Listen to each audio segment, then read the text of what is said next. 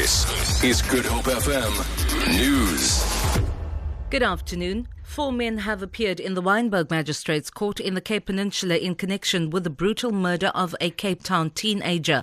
16 year old Franziska Blöchliger was found dead in Tokai Forest on Monday, shortly after being reported missing. The four accused face charges of murder, rape, and robbery with aggravating circumstances. Tandiswa Mao reports. Women describing themselves as coming from Franziska's school and from the neighborhood watch cried softly as prosecutor Kepler H told the court that the semen was found and has been sent for DNA analysis. The court also heard that the girl had been sodomized. The accused, with ages ranging between 21 and 32, all come from the neighboring community of Steenberg and Westlake. They've been remanded at the Wynberg police station. The case was postponed to the 18th of this month for further investigation. I'm Thandiswa Mau at the Wynberg Magistrates Court. AfriForum Youth has been granted an interim interdict in the Western Cape High Court forcing Stellenbosch University to implement its language policy. The policy states that Afrikaans and English be used during tuition. Afri- AfriForum says they've received complaints from students that English remained the main language of instruction.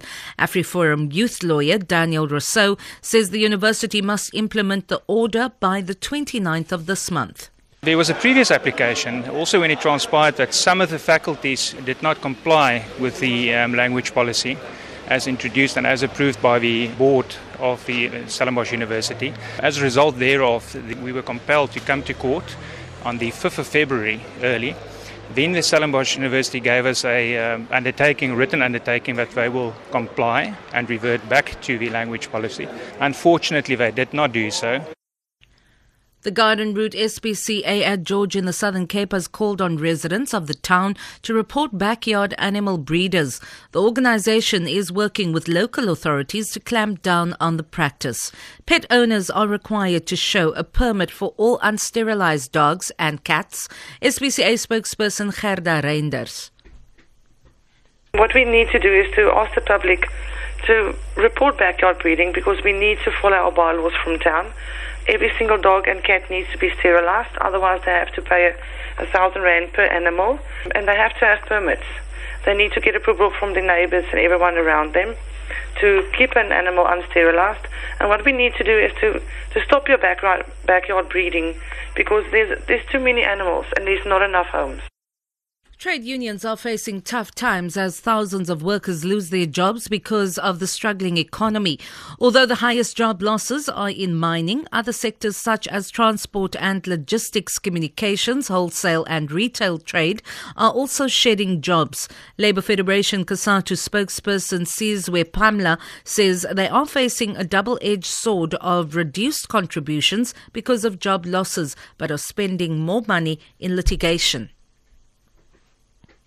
We have written that uh, letters to everybody, including COSATU, to say your own interest will be better served if you abandon the politics of sleeping in the same bed as the employers and embrace the concept of an independent trade union movement that is militantly fighting, taking up the interest of the workers.